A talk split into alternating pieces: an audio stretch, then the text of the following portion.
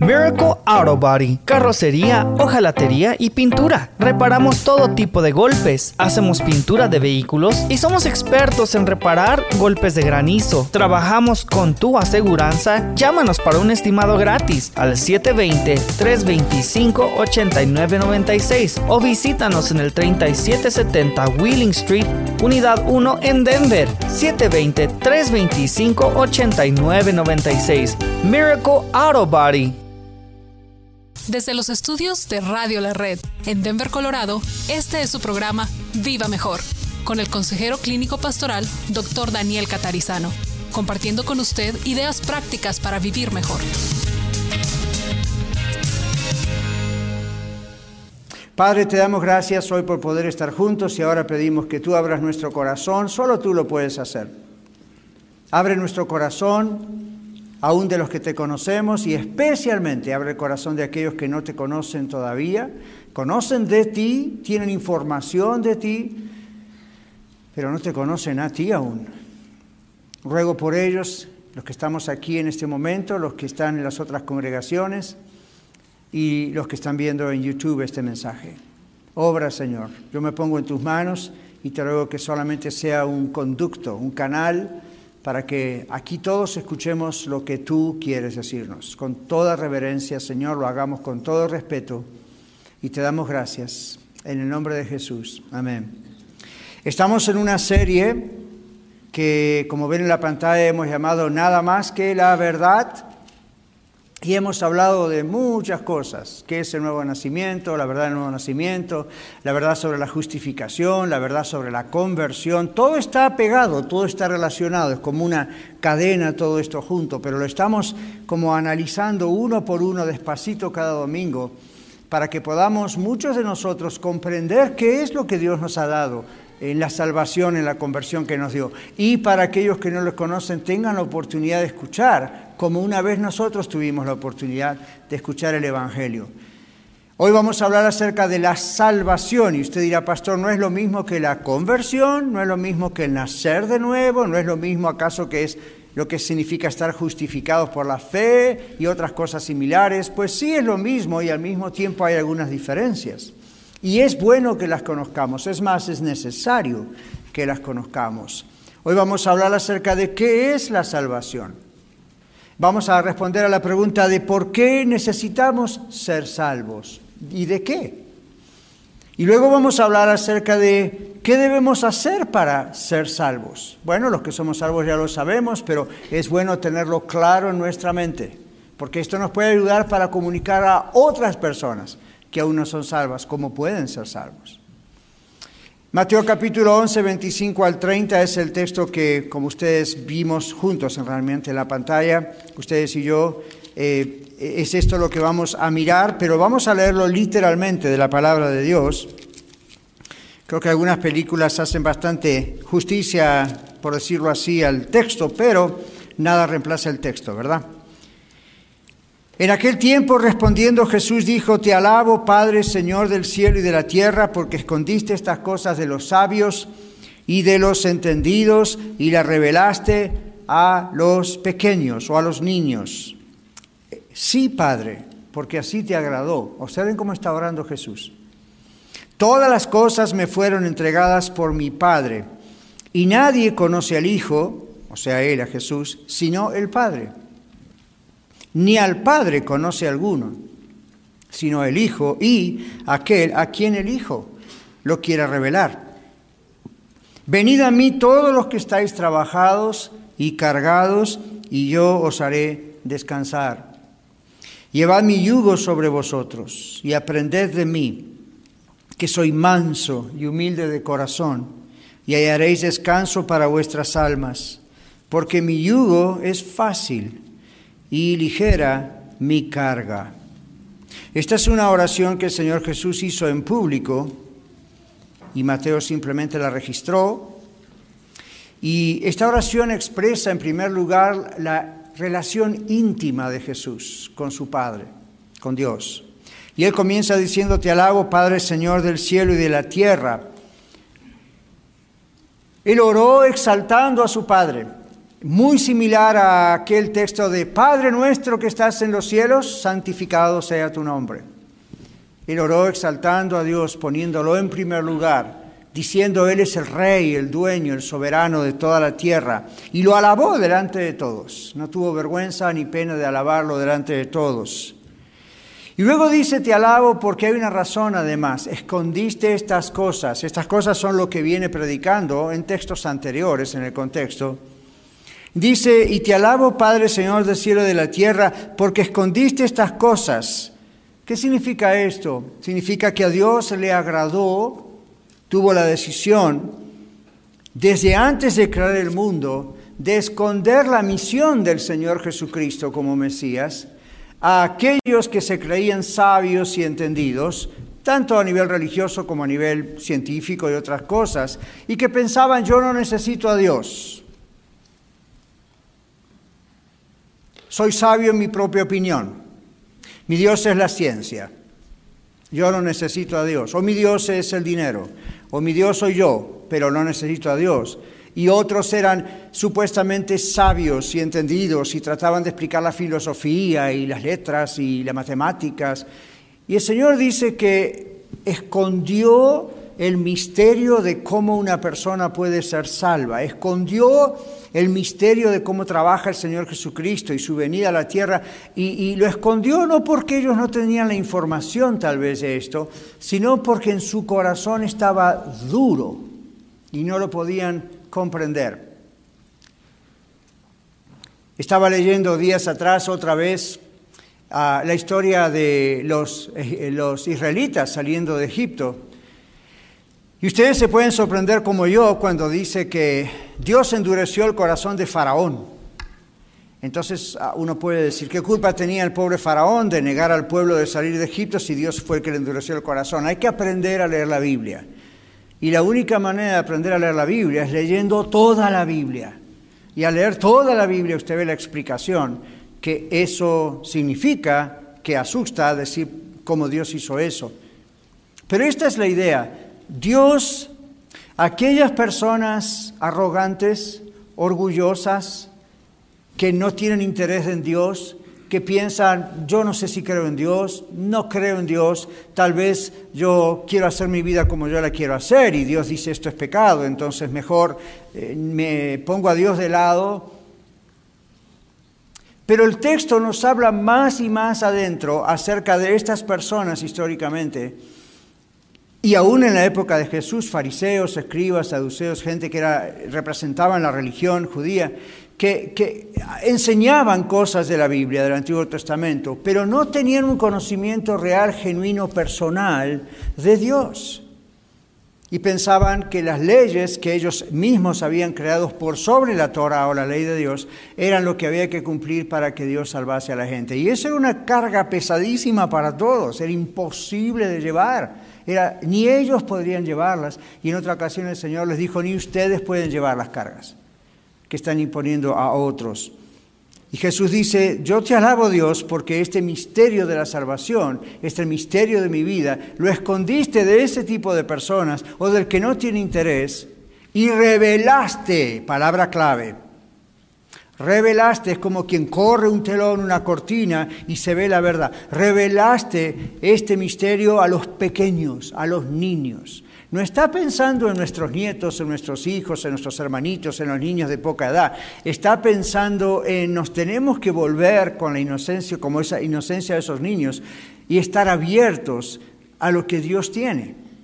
Y Dios dice a este tipo de personas, Dios revela su salvación.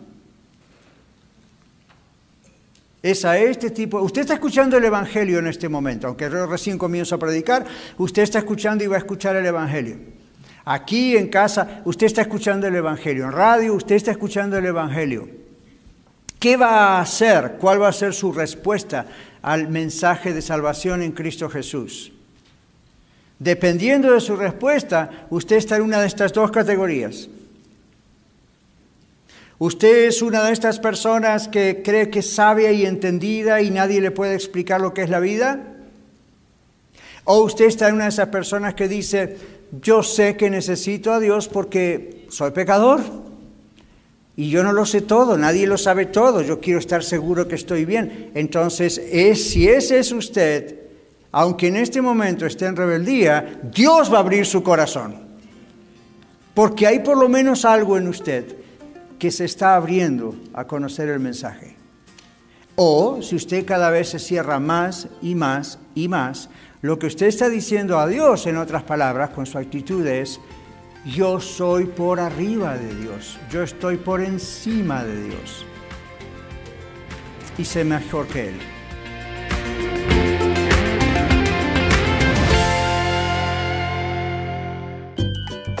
Quédese con nosotros. Regresamos después de esta pausa. Compartiendo la verdad en amor. Radio La Red.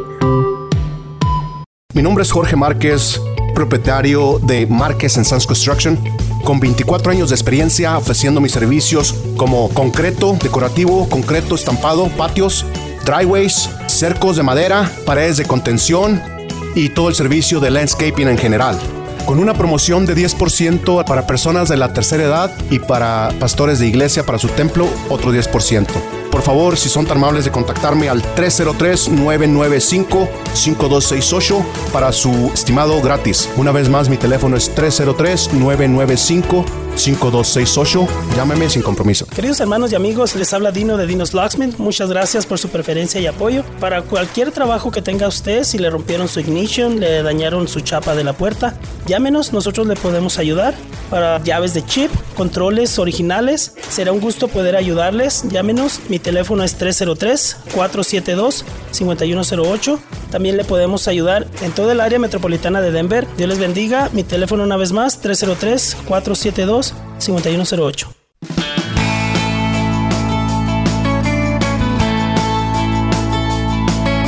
Jesús dice en Mateo 18:3, si no se vuelven como niños, no pueden ver el reino de Dios.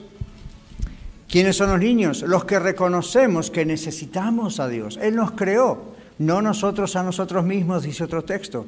Entonces, por eso lo buscamos, por eso lo amamos, por eso le entregamos nuestra vida. Él nos ha salvado y seguimos y seguimos y seguimos conociéndole cada vez más. Luego el Señor dice, todas las cosas me fueron entregadas por mi Padre. En Juan 10:30, en el texto de Juan 10:30, el Señor Jesús dice, yo y el Padre somos uno. Y no está hablando de la armonía que tenían, por supuesto que tienen armonía, no pueden nunca desarmonizar. Yo y el Padre somos uno. ¿Qué está haciendo el Señor aquí? Está diciendo yo soy sobre todo, yo soy Dios, soy uno con el Padre, soy Dios. Y esta es una preparación para más tarde, textos más tarde, Jesús les habla de la Trinidad. Luego dice, nadie conoce al Hijo sino el Padre, ni al Padre conoce a uno sino el Hijo y aquel a quien el Hijo lo quiera, otra vez la palabra, revelar. Este texto lo usamos hace domingos atrás cuando hablamos justamente del nuevo nacimiento. Yo les dije, hermanos, la Biblia dice que solamente Dios puede hacernos nacer de nuevo.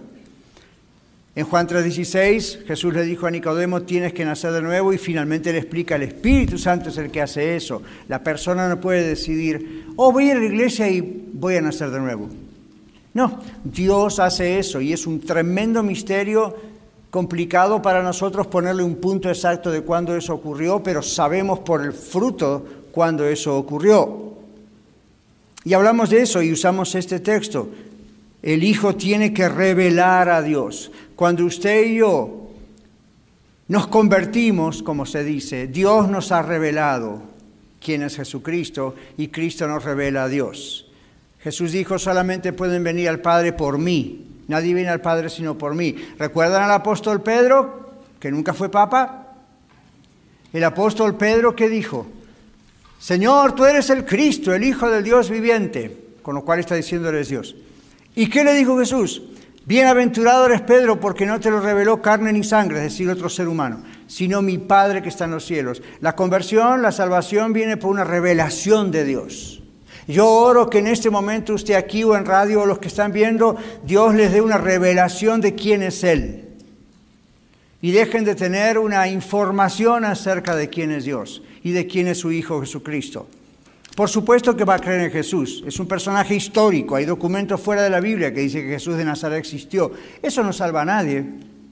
Lo que salva es, wow, Dios me está revelando quién es Él y me está revelando mi pecado y me está revelando que solo Cristo salva y me puede salvar.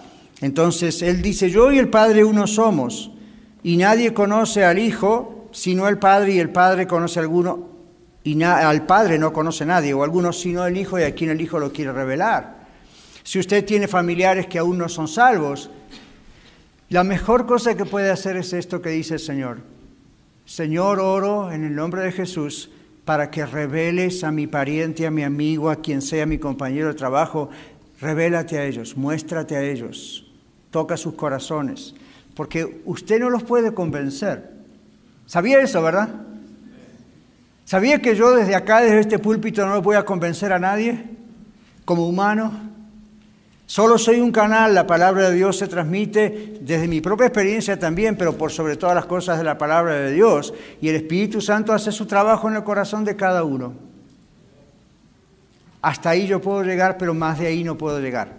Solamente expresar el mensaje. El apóstol Pablo dice en la carta de Corintios, eh, a la iglesia de Corinto, somos embajadores, mensajeros en nombre de Dios por eso le rogamos en nombre de, Cristo, reconcíliense con Dios. Es lo que yo estoy haciendo. Yo soy un servidor, yo soy un mensajero, yo soy un embajador, la Biblia dice, soy un pastor, estoy transmitiéndole a usted el mensaje de salvación.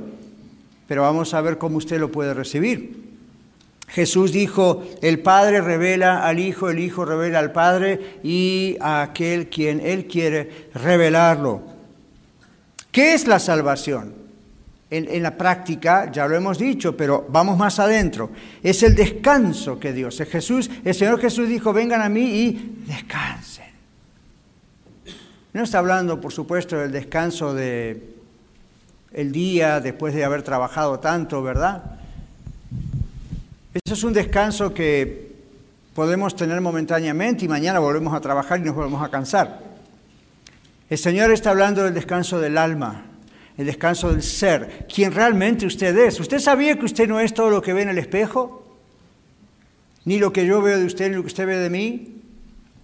Esta es una caja llamada una carpa, un tabernáculo, dijo también la Biblia, dice la Biblia, que un día se va a deshacer, va a morir, a menos que venga Jesús antes, ¿verdad? Entonces seremos transformados inmediatamente. Pero, pero, pero este no es quien es usted.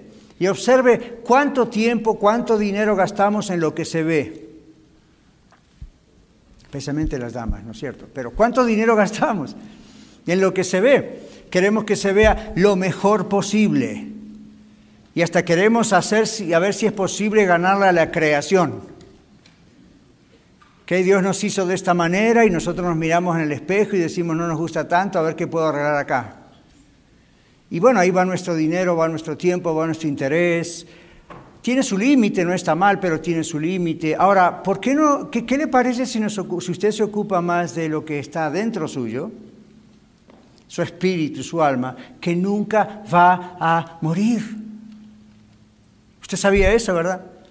Esa es la parte suya que desde que nació no morirá jamás. En lo que muere es el cuerpo y se entierra y ahí está. Usted no va a morir nunca. Cuando usted muera, dice la Biblia, inmediatamente va a juicio.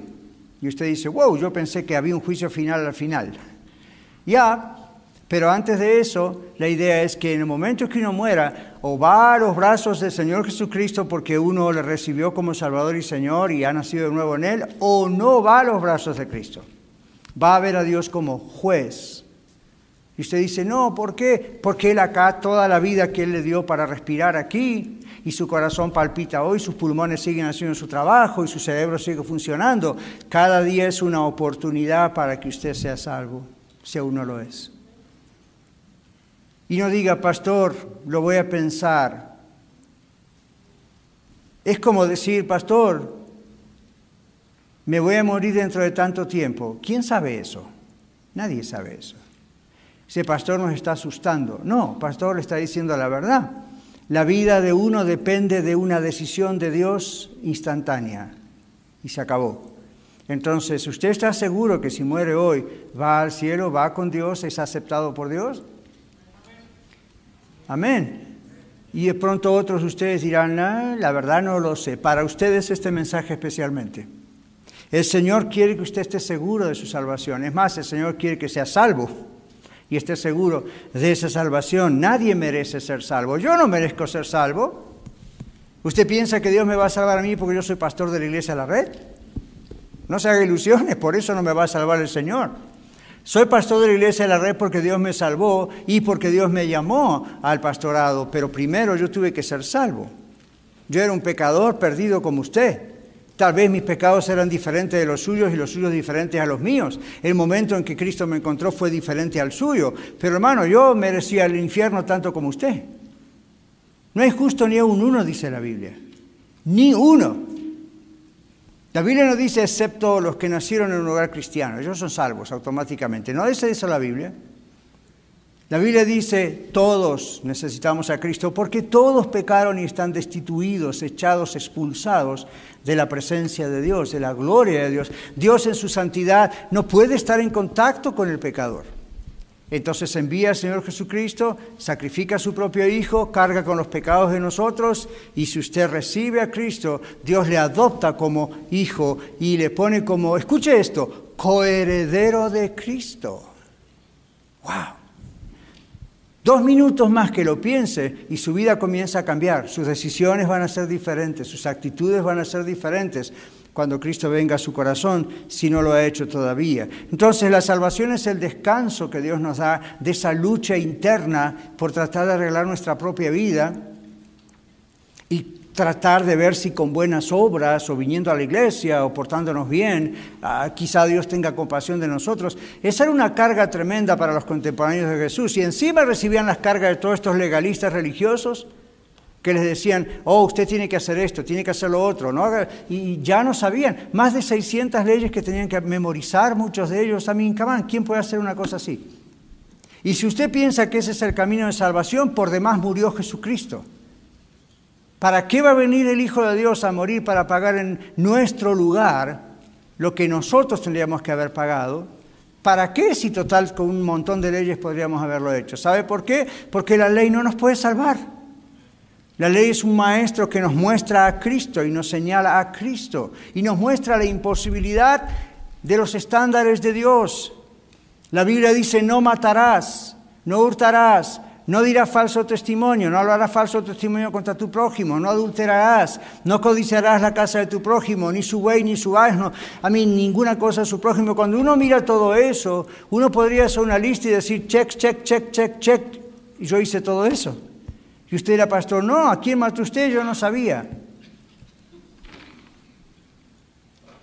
A nadie con un arma, a nadie con un cuchillo, a muchos con mi cabeza, en mi mente. Ya. Y para Dios eso es tan pecado como haber cometido realmente un crimen. No adulterarás. Bueno, yo nunca me acosté con otra mujer que no sea mi esposa. Oh, bravo. ¿Y qué pasó acá arriba? Y alguna vez a lo mejor sí. ¿Qué se hace cuando eso ocurre? Señor, perdóname. Soy un miserable pecador perdido y a menos que tu sangre, Jesús, me limpie, me salve, estoy destinado al infierno. Porque la ley nos dice, no hay justo ni hay un uno, no hay nadie que pueda cumplir todo eso. Y uno dice, ¿por qué está toda esa ley? Para mostrarnos que es imposible por nuestros medios el estándar de Dios, pero se hace posible cuando Cristo vino a nuestro corazón. ¿Por qué se hace posible? Porque usted dice, bueno, pero al mismo tiempo a veces yo como cristiano todavía tengo algún mal pensamiento o no me gusta a alguien. El Señor Jesús murió en la cruz, vivió una vida santa y se imputa su vida santa a su vida y a la mía. No es solo el sacrificio de Cristo en la cruz lo que nos ha salvado, eso es lo que realmente nos ha salvado, pero cuando digo no es solo eso, me refiero a que toda su vida de santidad y el único que pudo cumplir la ley sin fallar en ni siquiera una coma ni en un punto, entonces Dios imputa, es decir, Dios toma la justicia, la rectitud, la perfección de Dios y acá tengo noticias, la aplica a usted y a mí en el momento que aceptamos a Cristo y entonces mira como si nosotros nunca hubiésemos pecado. Yo sé, a usted le cuesta creerlo. Más vale que lo crea. Más vale que lo crea. Y usted dice, pero pastor, antes de venir a la iglesia tuve un problema con una riña con mi esposo, o yo mentí, o pasó que el otro. Dios sabe todo eso y no le gusta todo eso y trabaja con ese asunto para sacarlo de su vida, pero sepa que de todas maneras, si de verdad usted es un nacido de nuevo, si de verdad usted es salvo, dos cosas ocurren. La primera de las dos es el Señor lo mira mirando a Cristo. Y porque Cristo es perfecto y porque Cristo pagó por usted y por mí en la cruz, usted y yo somos aceptados delante de Dios igual. La segunda cosa que hace nos disciplina para que no pequemos más. Entonces, esa es la salvación. Al recibir a Cristo por la fe, Dios nos salva de la condenación, pero también de la esclavitud del pecado y del diablo. Nuestra alma descansa en paz Wow, wow, wow, dijo usted, todavía estoy vivo, ¿qué es eso de que descanse en paz? Eso lo usamos cuando alguien muere. Bueno, paréntesis que no tiene nada que ver con el mensaje, pero no puedo evitar decirlo porque tengo que decírselo. Cuando usted estaba en la iglesia católica y alguien había muerto y usted lo mencionaba, usualmente ¿qué decíamos? Oh, fulano de tal, que en paz descanse. Mire, por más que diga que en paz descanse, el muerto no le va a escuchar sea creyente, haya muerto creyente o inconverso. Y si ha muerto sin Cristo, le aseguro que no descansa en paz por más que usted diga que en paz descanse. Esa es una idea del purgatorio. Entonces, forget it, olvídela, no está en la Biblia. No hay que crear y creer cosas que no están en la Biblia, son cosas de hombres. La Biblia nos dice que cuando uno muere inmediatamente el Espíritu vuelve a Dios que lo dio, para salvación porque ya es salvo o para condenación porque ya no hay otra oportunidad. Entonces Dios le ama a usted, Dios te ama a ti, God loves you. Y usted no sabe que quizá está esclavizado en el pecado. ¿Qué me dice esos vicios que todavía no puede dejar, privados, escondidos? Algunas personas tenían el problema de la mitomanía, es decir, mentían constantemente y estaban esclavizados por la mentira. Otros están esclavizados por el rencor, otros están esclavizados por el odio. Estos son todos yugos pesados, cargas pesadas. Otros están esclavizados por la pornografía, hombres y mujeres. Otros están esclavizados por una cabeza que no deja de pensar sus cosas sucias. Otras, otros están esclavizados por, wow, la lista es impresionante. Otros están esclavizados por sus emociones. Y la escuela no nos ayuda a nuestros jovencitos, ¿verdad, jóvenes? ¿Qué hace la escuela? ¿Qué está haciendo todo lo que liberalmente se hace hoy? ¿Qué nos dicen? Ah, hoy tú sientes ser varón, sé varón. Mañana te atraen los hombres, bueno, sé gay. Mañana te atraen las mujeres, bueno, y es mujer, bueno, sé lesbiana. Hoy en día se celebra eso y se anima a eso. Pero yo le voy a decir algo como pastor y como consejero profesional. Están destruyendo las vidas de mucha gente. Mucha gente está en esa oficina o en las otras diciendo yo no puedo con mi vida, yo sé que tengo este tipo de atracción, pero yo me doy cuenta que esto, aunque me dicen que es lo normal, algo está mal aquí, Dios está tocando su corazón. Y Dios le está diciendo, esa no es la creación mía, eso no es por el lado que yo te he creado. Y no importa lo que estés sintiendo, importa, pero no, no, quieras, no quieras resolver algo desde afuera hacia adentro. Resuelve algo de adentro hacia afuera. Cuando tú conozcas, joven, a Jesús, o grande o mayor, cuando tú conozcas realmente al Señor Jesucristo, Él va a hacer una obra dentro tuyo y vas a comenzar a ver la vida de una manera muy diferente. Y Dios no te dice que instantáneamente todas tus pasiones o ideas o cosas que sientes y te confunden, automáticamente las va a quitar. Aun cuando lo hace en muchos casos, no hay una promesa de que siempre automáticamente eso va a ocurrir. Pero ¿sabes qué? Comienza tu, tu mente a ser transformada por el Espíritu de Dios. Y uno ya comienza a decir, bueno, esta tendencia está, o esta cosa está. Pero el Señor está haciendo un milagro dentro mío, de tal manera que las cosas están cambiando dentro de mi corazón. Y eso lo va a hacer el Señor. Las terapias hmm, posiblemente no te ayuden mucho. Pueden ayudarte, y yo te lo aconsejo, acá tenemos inclusive gente que te puede ayudar profesional, pero tienes que entregar tu vida a Cristo.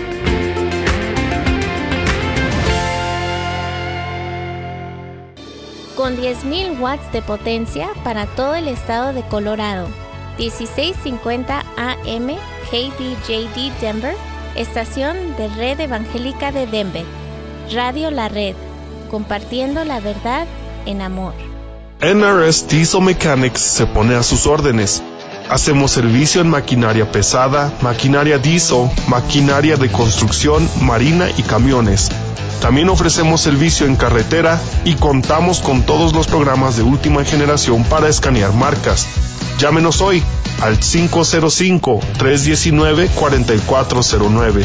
505-319-4409 o visítenos en el 7627 Calle Dalia en Commerce City. NRS Diesel Mechanics. Este programa es patrocinado en parte por la señora Magali Friedrich, agente de bienes raíces de la compañía HomeSmart. Ella ha ayudado a muchos de nuestros oyentes a través de los años a vender o comprar su propiedad. Llámela de mi parte al 303-810-6761. 303-810-6761. Muchas gracias Magali por su auspicio al programa Viva Mejor. RNS Towing le ofrece servicio de remolque para maquinaria pesada, vehículos de medida industrial, comercial, agricultural, tractores y camiones, incluyendo servicio local e internacional a Canadá, México y Guatemala. Llámenos hoy al 720-276-9091. 720-276-9091.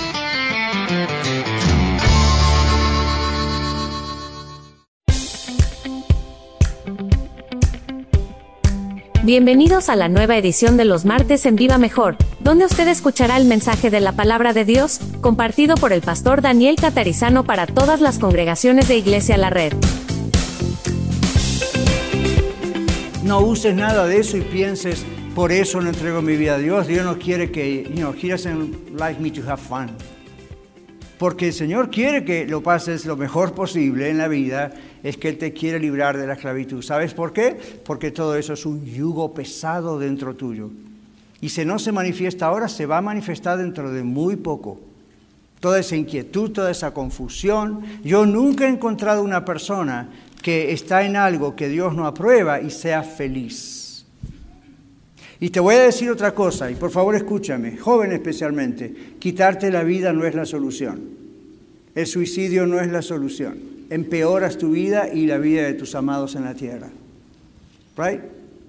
Dios quiere salvarte.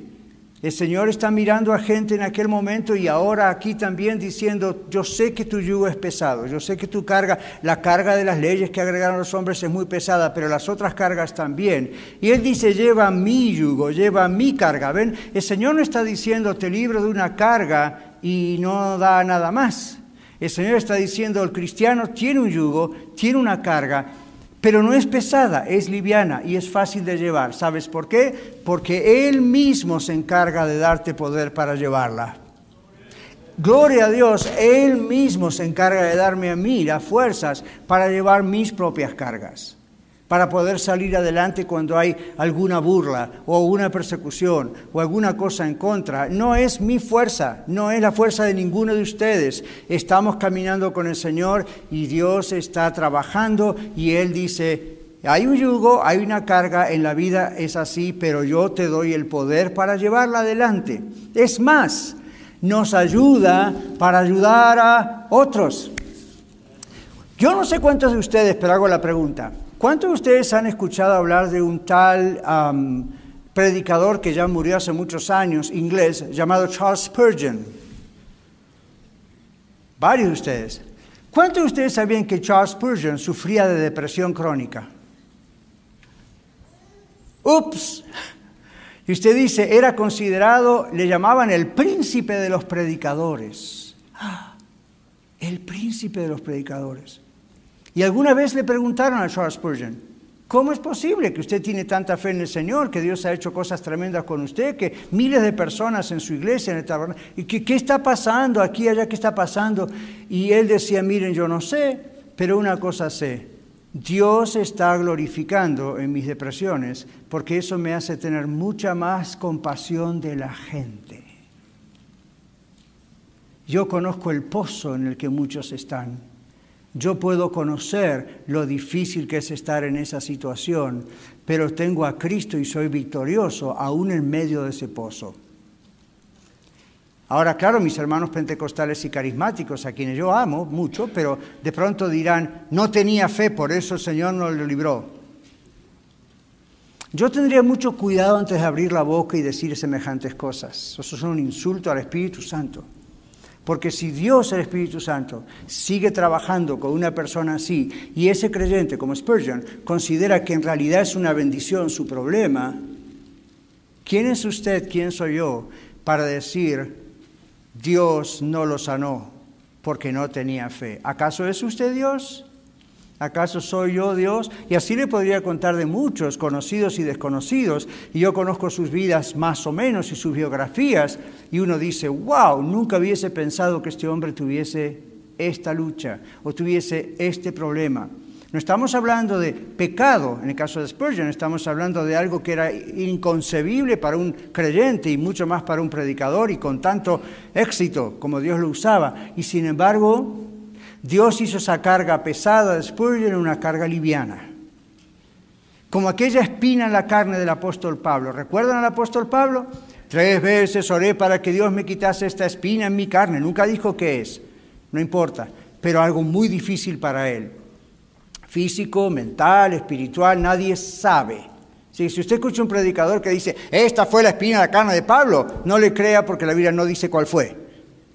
Lo único que dice es que tuvo una espina en la carne. Él lo, él lo calificó así. Algo dice que era, él lo calificó como un mensajero de Satanás, que ahí estaba ahí. Eso no significa que era un demonio, significa que él lo interpretó así como una molestia tremenda. Y cuando le pidió constantemente al Señor Jesús, quítame esto, ¿qué le dijo al Señor Jesús? Bástate mi gracia. Pablo, bástate mi gracia. Mi gracia tiene que ser suficiente. Mi presencia en tu vida. ¿Y qué agregó? Porque mi poder se perfecciona en la debilidad, no en tu debilidad, en la debilidad. Si lo hubiese dicho en tu debilidad, el problema era solo para Pablo. El problema es para usted y para mí también. Hay cosas que en nuestra vida pueden ser una espina en la carne. Y sin embargo Dios las puede dar vuelta para su gloria y usarlas para su gloria. Entonces, ese es el problema. Usted está orando por alguien, yo también oro por los enfermos. Aquí tenemos gente que se ha sanado sin ningún tipo de show especial en Iglesia de la Red y hemos tenido personas que el Señor milagrosamente ha sanado, pero a veces no.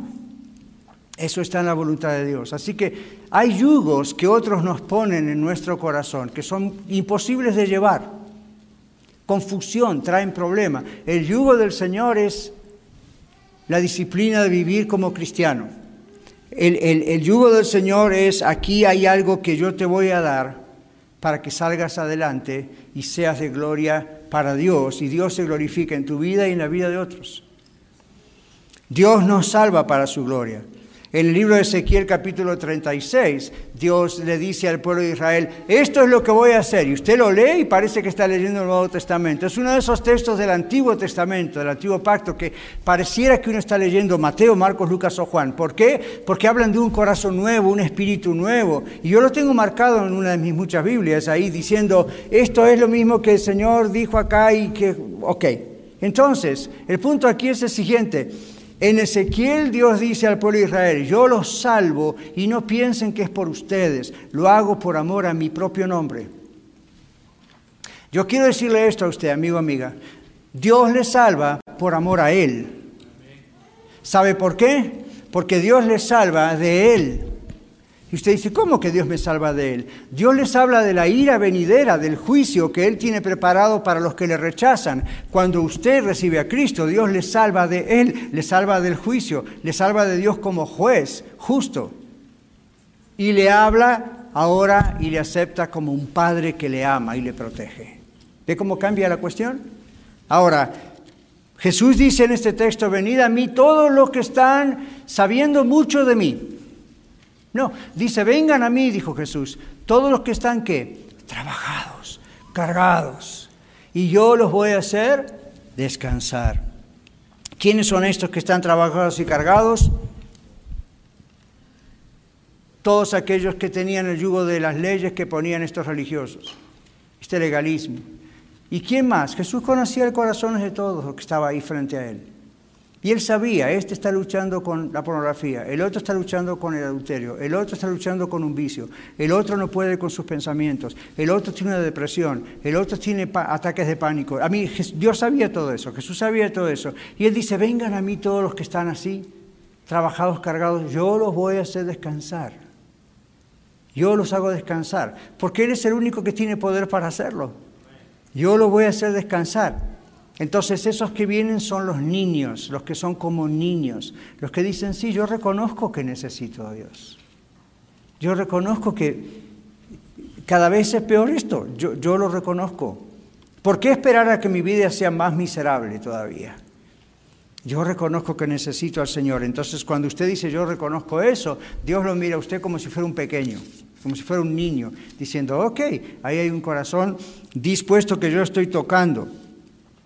Recuerde que el Señor dice, vengan a mí, no dice vengan a um, una tradición religiosa X, no dice vengan a un mercado de soluciones, la iglesia no es un mercado de soluciones, o a una sesión permanente de psicoterapia espiritual, la iglesia no está para eso. La salvación es la relación personal con Dios y, y no solo con las cosas de Dios, como decimos a veces. Es una relación personal con Dios. ¿Observó eso? Jesús dice, vengan a mí, vengan a mí, yo soy el único que les puede dar descanso. Y dice, yo les voy a hacer descansar. En Hebreos 4.10 la Biblia habla de la salvación también como el reposo de Dios, el reposo que Dios da a sus hijos. Ahora, para ir cerrando el mensaje, ¿por qué necesitamos entonces ser salvos? En parte ya se ha respondido, en parte hay que aclararlo un poco más. Estamos trabajados y cargados como los israelitas en Egipto. La Biblia dice que por 430 años los judíos, pueblo de Dios israelita, estuvo esclavizado en Egipto, trabajando como esclavos en Egipto. Terrible. Finalmente Dios manda a Moisés. Después de las plagas, Moisés finalmente logra sacar, Dios hace sacar a través de la mano de Moisés a este pueblo de Egipto. Ellos estaban trabajados, cargados y clamaban a Dios y Dios escuchó el clamor de los judíos diciendo, sí, yo sé, yo los veo que están trabajados, están siendo abusados. Hoy en día, ¿por quién, quiénes son los, entre comillas, egipcios para nosotros? Bueno, puede ser un sistema. Yo creo que es la escuela pública en cierta manera en este momento, no sé si eso va a cambiar o no. Alguien dijo, un pastor, uh, Bachman se llama de apellido, y él dijo en un momento, um, ¿usted le gusta mucho la escuela pública? okay. Ahora mismo, right now, he said, él dijo, piense que ese es el César, all right? Es el César. El César era romano en esos años, ¿recuerdan? Entonces Barry Bachman, este pastor, dijo, mande los niños a la escuela pública. Está bien, pero después no se queje de tener hijos romanos. ¿Qué quiere decir? Eh, van a dar lo que van a dar. El César va a dar lo que el César da. Si ese pastor está en contra de la escuela pública, mm, sí, no.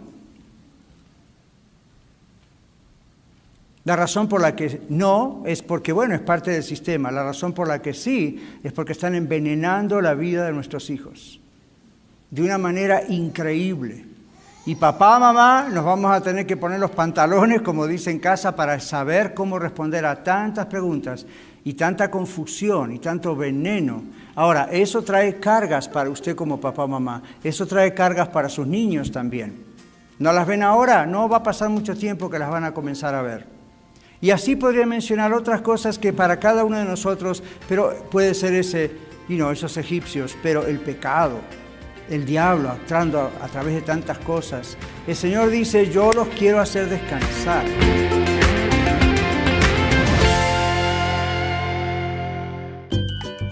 Quédese con nosotros. Regresamos después de esta pausa.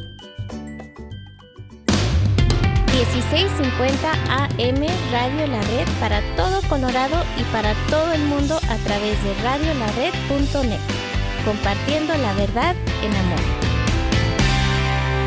Hola amigos, Les saluda el abogado Eduardo First. Por más de 23 años he servido exclusivamente a la comunidad hispana aquí en Colorado, que sea por asunto de tráfico, violencia doméstica, divorcio, u otro pleito. Siempre he respaldado a la comunidad trabajadora para resolver problemas o disputas que nos toca a todos de vez en cuando. Nos hemos mantenido de pie durante las adversidades que viene con todos estos años y aún estamos aquí para servir. La gente me recomienda porque les gusta mi trabajo y porque traigo resultados. Soy franco y honesto y si yo no te puedo ayudar, te pongo en manos de quien pueda. Llámame cuando quieran, que no te cuesta nada. 303 696 9155 303-696-9155.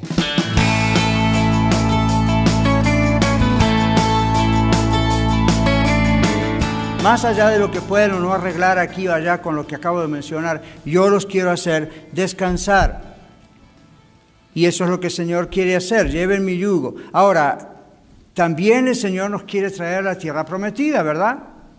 Los israelitas, el Señor los sacó por mano de Moisés del pueblo de Egipto, esa potencia mundial de ese momento, los llevó a dónde? A la tierra que fluye leche y miel. Costó mucho por cabezones que eran, pero llegaron a la tierra prometida como tierra que fluye leche y miel. Son dos expresiones para decir es lo mejor que hay en ese lugar. El Señor quiere sacarnos del yugo del pecado, del yugo de Satanás y llevarnos al cielo, así como lo escucha. Y hoy en día dice, oh, ustedes con el cielo y el infierno. ¿Está en la Biblia? ¿La presencia de Dios o la presencia permanente de Satanás? ¿Qué escoge usted? Yo escojo la presencia de Dios. No hay nada bueno que el diablo me esté ofreciendo ahora y mucho menos me querrá ofrecer después, junto a él sufriendo su propio castigo. No, no, no. Yo quiero estar con el Señor. De eso nos salva el Señor necesitamos ser salvos de la condenación eterna. Tengo varios textos, pero va pasando el tiempo. Pero para los que apuntan, 1 Tesalonicenses 1.10, 1 Tesalonicenses 5.9, Romanos 3.23, Romanos 2.5 y 6, Dios tiene que hacer juicio sobre el mundo. Las cosas no pueden quedar así, si no Dios no sería justo. Dios tiene que hacer justo, tiene que en su justicia castigar el pecado, condenar al diablo. Y usted dice, ah, que condena al diablo, estoy de acuerdo, yo doy mi voto, pero a mí no. Dios condena al diablo y con él van todos sus seguidores. Dios mandó a su Hijo al mundo para salvar al mundo, lo hizo resucitar, con él vamos todos sus seguidores. Es así de simple. No es tan difícil, un niño lo puede entender. Cuanto más usted que no es un niño. Transfórmese en la inocencia de un niño, como un niño. El Señor dice, aprendan de mí. Esto es una expresión normal en aquellas épocas. Los rabinos decían, aprendan de mí, porque la idea era no aprendan solo la información que les doy, la educación que les doy, aprendan de mi persona. Esa es la idea. Así que para eso no les, no les habrá sonado muy raro cuando Jesús dijo, aprendan de mí. Un maestro enseña para que sus alumnos aprendan de él y no solamente de la información que él les comparte. Y luego dice, yo soy manso y humilde de corazón. En Mateo 5.5 el Señor habla de bienaventurados los mansos, meekness. Él no era como los otros maestros. Se mostraba y era visible que el Señor trataba con mansedumbre y humildad a todos, aún en ocasiones cuando con sus discípulos inclusive, Él tenía que ser firme yo como pastor miro muchas veces cómo Jesús trataba a los discípulos, porque eran sus discípulos, y el Señor a veces tuvo que tratarlos con mano fuerte, dura, pero nunca hubo violencia. ¿Se dieron cuenta? Piénselo. Hubo firmeza, pero nunca hubo violencia. Hubo firmeza, pero nunca hubo agresividad. El Señor era manso, el Señor era humilde y el Señor sabía cómo conducir. Así es el Señor con usted y conmigo. El Señor es manso y humilde, el Señor sigue dándole oportunidades, el Señor nos trata bien. El Señor no quiere que nadie se pierda, sino que todos procedan al arrepentimiento.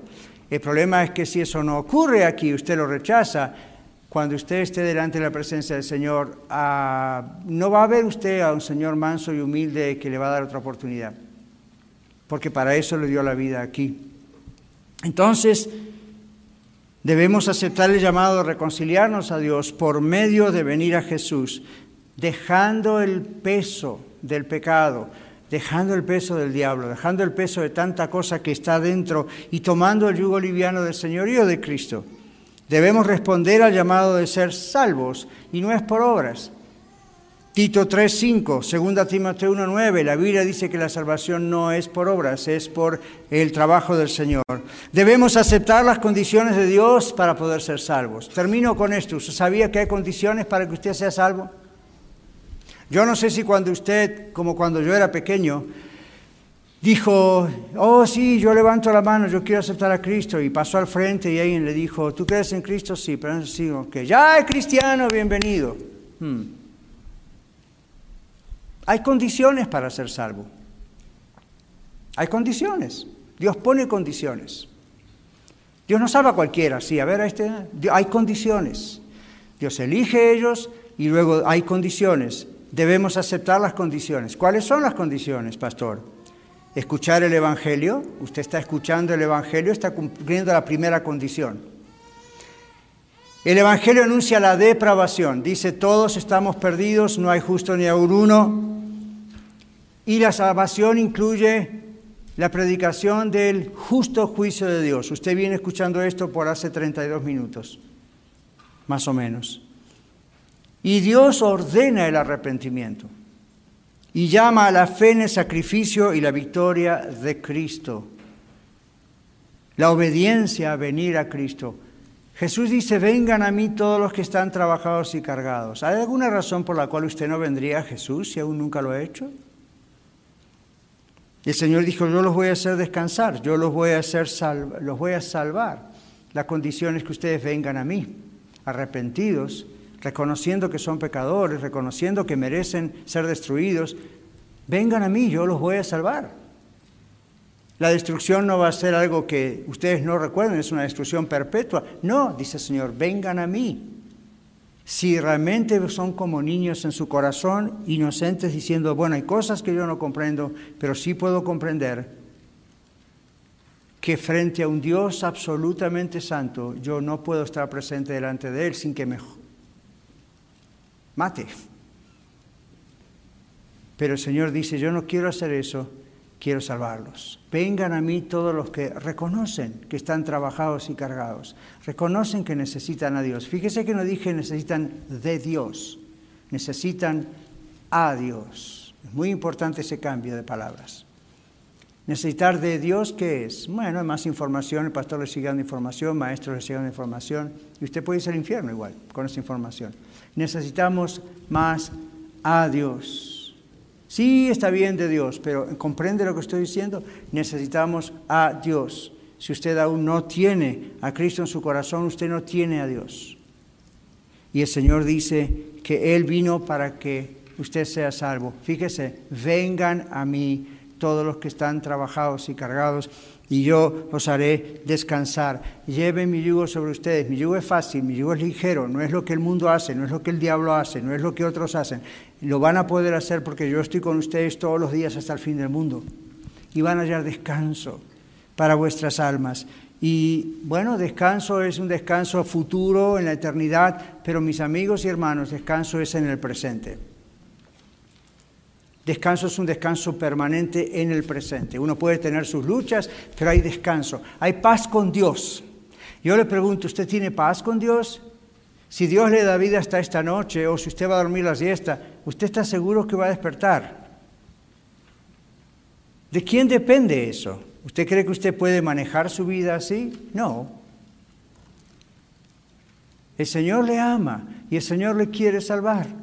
Y el Señor dice, yo sé cómo está dentro tu mente, tu conciencia, tu alma, tu corazón, y yo te quiero salvar. Pero tienes que venir a mí. ¿Se da cuenta? La salvación es un acto de Dios y es un acto del ser humano. El ser humano responde al llamado de Dios. Dios está tocando su corazón en esta tarde o en la hora que usted esté escuchando el programa en radio o en video. Dios está tocando su corazón está llamándolo. ¿Qué le va a responder al Señor? ¿Está dispuesto usted hoy a arrepentirse diciendo, sí, yo reconozco, confieso, Señor, que soy pecador, pero no quiero seguir así? No quiero perderme. Si el Señor está tocando su corazón, usted ahí mismo donde está, abra su corazón y dígale simplemente al Señor, entra en mi corazón, Señor, sálvame, sálvame, sencillamente sálvame. Y usted dice, es así de fácil. Bueno, por todo lo que le he dicho, se da cuenta que no es fácil, es simple. Hay una diferencia, es simple. Dios lo ha hecho así para usted. Ahí está la parte de su voluntad. ¿Usted quiere realmente ser salvo? ¿O usted prefiere seguir así y arriesgar su vida a cada instante en el sentido de que está perdido? Dios quiere que usted venga a los pies de Él. Así que vamos a cerrar nuestros ojos para no distraernos y vamos a orar y vamos a permitir que usted tenga la oportunidad de hablar con Dios. Yo no lo voy a llamar aquí al frente, ni repita la oración después de mí, simplemente hable con Dios y sea sincera, sea sincero. ¿De verdad conozco al Señor? ¿De verdad soy salvo? ¿O todavía no? Dígaselo al Señor. No diga, sí, bueno, quien, nadie es perfecto. Cuidado, por supuesto que nadie es perfecto. Dígale, Señor, yo sé que yo no solo soy imperfecto, soy pecadora, soy pecador y estoy destinado al mismo infierno. Pero tú quieres salvarme. ¿Por qué no? ¿Qué le detiene de pedir al Señor que le salve? ¿La iglesia tradicional donde usted vino? ¿Un familiar, un amigo, el que dirán? Pues ellos no van a estar frente al tribunal del juicio para defenderlo en esa hora delante de Dios. Usted tiene que tomar esa decisión hoy. Y dígale al Señor, Señor, perdóname, yo sé que soy pecador, yo sé que merezco el infierno, no tengo nada como justificarme a mí mismo, yo lo merezco, yo lo reconozco, pero Señor, tú dices que enviaste a tu Hijo enviar a, venir a la cruz por mí, a pagar en mi lugar, yo quiero recibir ese pago en mi lugar, quiero recibir ese regalo, lo que has hecho en mi lugar, sálvame Señor. Y el Señor dice, el que viene a mí yo no lo echo fuera. Si viene con toda sinceridad, el Señor no le va a echar fuera. No espere que bajen ángeles, no espere que usted sienta algo especial en su cuerpo, una emoción tremenda. Hay gente que siente esas cosas, pero lo regular no. Lo regular es Dios escucha la sinceridad de su corazón. Y si usted de todo corazón confiesa que es pecador y confiesa, Señor, no, no diga, Señor, yo sé que hago cosas malas. Dígale, yo sé que soy pecador y sé que me voy al infierno, pero quiero que me salves. Yo recibo el regalo de la vida eterna que es el Señor Jesucristo. Yo lo recibo, yo lo quiero. Sálvame, Señor. Ten misericordia de mí. Y el Señor lo va a hacer. Y usted dice, ¿cómo voy a saber que el Señor lo hizo? No va a pasar mucho tiempo que usted se dé cuenta que lo va a hacer, porque Dios comienza a transformar su corazón. Deje que el Señor lo haga.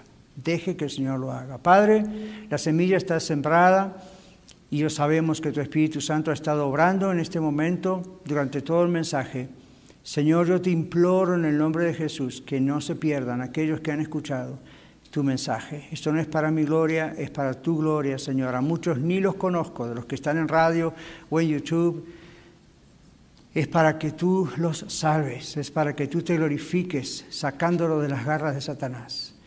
Yo ruego, Señor, en el nombre de Jesús, especialmente por los adolescentes, los jóvenes, las jovencitas que están confundidos con todo el veneno que están recibiendo en tantos lugares, en sus teléfonos, en las escuelas, con sus amigos.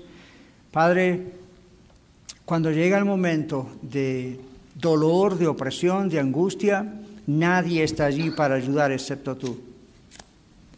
Te ruego, Señor, que salves, que sea un día de salvación, en el nombre de Jesús.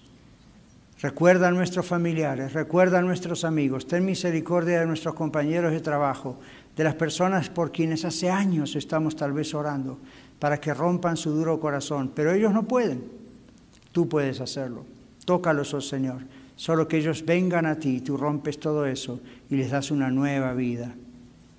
Te alabamos, Señor, y te damos gracias por la salvación que nos has dado. Gracias, Señor Jesús, por ponerte en mi lugar, en lugar de millones y millones incontables de personas que tú has escogido para salvación. Señor, sálvanos.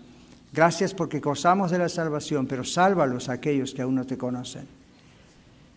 Gracias, Padre, te damos, porque sabemos que lo vamos a ver y vamos a celebrarte y vamos a dar gloria a ti por la salvación. En el nombre de Jesús. Amén. Muchas gracias por permitirnos ser parte de su día. Esperamos que el programa de hoy haya sido de ayuda para usted. Contáctese con nosotros vía los medios sociales o escríbanos a vivamejor@radiolared.net.